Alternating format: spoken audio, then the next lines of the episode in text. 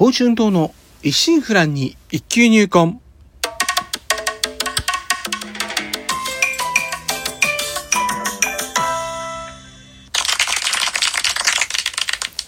おはようございます。宝春堂です。今回配信116回目となります。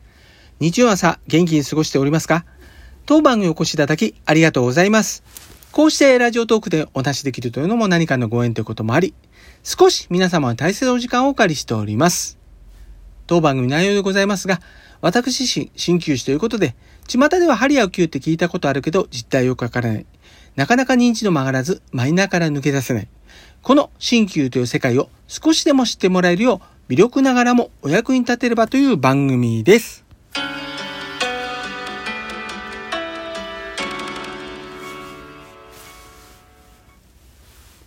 冬だから当たり前ですけど、まあ、厳しい寒さ続きますね。ただですね、あの、日中晴れた日の空の様子とか、まあ、差してくる日の光だけはね、どことなくこう、春を、春を感じさせるものでして、まあ、考えてみればですね、まあ、1ヶ月半ぐらいですかね、もうすれば、桜の季節ですから気づけば、あっという間のことなんで、まあ、ありましょうね。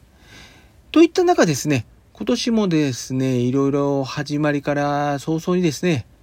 まあ、例えば、まあ、青天井のこの電気代に驚愕したりとか、まあ、さらにはですね、物騒な事件からまあ、どうしようもない話題まで、てんこ盛りで情報がね、次から次へと入ってきますが、えー、本当にね、あの、昨今はこう SNS とね、動画の組み合わせで、一億総パパラッチ状態になってますからね。それはね、もうこれだけ素人がね、全国各地からレンズスクープ、まあスクープと呼べるのかどうかわかんないですけど、連発となればですね、本職のメディア関連がですね、じわじわと推定していくのもね、わからないではないですけどね。という話をしてるのがですね、まあ西暦というと2023年ですよね。一昔で言えばね、あの2023年だと設定で言えば近未来設定ですからね。まあ、まさかね、21世紀のね、世の中がこんなことになってるとしたらですね、まあ、遠い未来をね、こう夢描いていた、20世紀生きていた人々はね、どんな思いをね、感想を思うんでしょうかね。まあ、かくいう私もですね、20世紀にまあ幼少、青春期を過ごした身として、まあ、当時のね、自分がね、今を、うん、2023年とかね、20世紀入って、こんな現状ね、身にした時開口一番なんて言うんですかね。どう思うんかな未来のことをね。まあほんとねいやはや何とも言えない時代になりましたよね。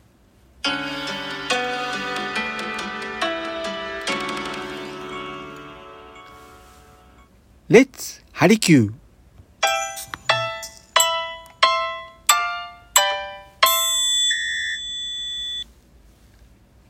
来年日曜日の今日は、レッツハリキュー。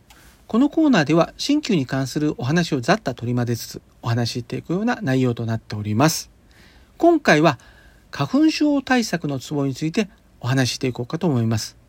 こちらは去年、えっ、ー、と、6第65回ですかね、の時にお話した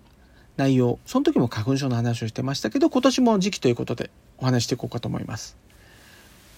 年もね明けてもう立春過ぎていきますとこうねまだまだ寒い厳しいながらもね寒さ厳しいながらも時にね春の訪れを感じさすこともありますね。しかしねこの毎年忘れずやってくるのがこのスギ花粉なんですよね。私もかれこれ花粉症とは40年近くお付き合いしてましてですねまあ聞いただけでねなんか花粉が飛んでますよって聞いただけでこう鼻まずむずするような本当毎年悩まされるシーズンですね。ちなみにですね、今年のスギ花粉飛散量予測によりますと、うん、関東地方はかなり多いということで、えー、過去10年最大の見通しだそうです。いやー、どんぐらいなんですかね。まあ、長らくね、コロナ禍において外出時マスク着用とか日常化しているとはいえですね、まあ、それだけではね、当然間に合いませんので、早めの対策を施しておきましょう。ここでいい壺を一つ。壺の名前は新栄。主に鼻水が出た時に使ったりします。場所は頭蓋骨ですね。で、えー、芯はですね、左側が恩返しの恩の上に点がついたような形のものと、右が大外部。まあ、1ページ、2ページのあのページですね。漢字のページしたものが、えー、組み合わさって、組み合わさって、真っていう感じになりまして、まあ、頭蓋骨のこの大専門っていうね、間を走るこう亀裂亀裂ですね、を表しております。で、絵は、真への絵は、会うですね。会、えー、会うの、会合の会、あ会うですね。出会いの愛。えー、頭蓋骨の大専門部の縫合部、これつまりこれ意味するってことなんですけど、ツボの位置はですね、眉間からまっすぐこの前髪の方に入りまして、えー、大体ですね、人差し指、中指、薬指の指3本分ぐらいですかね、進んだ付近になります。あの髪の毛の中になりますね、ツボの位置は。使い方としてはですね、まあ、ここ、お灸とか、まあ、治療で針とか使うんですけど、お灸はまずできないとこなんですけど、まあ、この心炎とツボをですね、まあ、押すとズンとここら辺響きますんで、このツボをですね、まあ、人差し指と中指とかで押しながら、顔を上に向けてですね、鼻をですね、と何度か吸っていきますと、少しこう楽になってきます。で、あと、まあ、他もう一つちょっと加えて言いますと、65回目あの紹介しました小花の脇にあります芸香、えー、香りを迎える芸香って感じなんですけど、というツボとともに、まあ、活用してみてください。地未病花粉症のも他の病と同様に完全に発症してから対処するよりも予兆ぐらいの初期段階から早めに予防対策をしておきましょう。まあマスクマスク着用はもちろんなんですけどね、まあ、点鼻薬とかお薬の服用といった対処療法もまあ当然必要でありましょう。また朝起きた時にね顔や顔を洗ったりとかうがいするついでにですねお湯にちょっとこう塩を加えたもので鼻うがいするのも一つの方法ですね。また、あの、日頃からね、あの、体調、体の調子、整えておくというのも重要となります。起床、就寝時間のばらつきといった不規則な生活リズムっていうのもやっぱ少なくしてですね、食事もですね、頭よりも腸が食べたいものを取り入れ、腸内環境を常に整えておいたりすることもやっぱ重要な要素ですね。ちなみにあの食べ物はですね、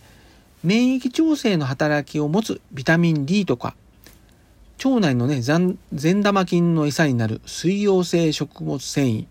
または腸内のバランスを整える乳酸菌といったものがね、あの、効果あると思います。で、ビタミン D をちなみにね、含む、多く含むものとしましては、鮭とか鮭とかしらすとか干し椎茸。あと水溶性の食物繊維で言えば、わかめとかひじき。で、乳酸菌でしたら、あの、米麹とかヨーグルト、チーズ、納豆、漬物といったものがあります。まあ、結構なんか朝食のメニューに出そうなもの多いですね。で、あと、ちなみにあの乳酸菌といえばなんですけど、えー、私、あの、去年の4月ぐらいからですかね、あの、継続して愛飲してるもんでですね、あの、去年流行語大賞にも入りました、あの、ヤクルト1000を飲んでおります。これがですね、まあ、花粉症のかかもう終わった頃から飲み始めてて、今年初めてなんですけど、どのくらいね、あの、貢献してくれるのか、本当期待大なんですよね。まあ、だんだんね、じわじわ少しずつ症状が出始めたかなっていうのは自覚あるんですけどね。まあ、今年は白田株効果がいかがなものか、まあ、期待したいところですね。ほんで、まあ、花粉のピーク、まあ、今月下旬ということですんで、まだまだあの予断はね、許されない状況にあります。春到来を前にして、毎年悩まされる花粉の季節到来でありますが、まあ、できる限りのね、予防対策を施して、まあ、どうにか乗り切っていきましょう。皆様にとりまして、少しでもお役に立てれば何よりです。ではまた次回。今週のスケジュール、診療スケジュールのお知らせです。今週は通常通りの診療時間となっております。また来週のですね、え、22日水曜日、23日木曜日は、えー、連休の休診日となっております。23日が、えー、天皇誕生日ですね。はい。えー、ご予約の際はですね、ご注意ください。では、今週はこの辺ということで、今後も週1回のペース、日曜朝8時配信という形でお送りいたします。お相手は少し忙しすぎはしませんか？柔らかな時間をあなたにの報春動画をお送りしました。お聴きいただきありがとうございました。このご時世です。どうぞご無理をなさらずお体をおいといください。皆様にとりまして明るく楽しく元気よく過ごせる一週間となりますように。ではまた日曜日朝8時にお会いしましょう。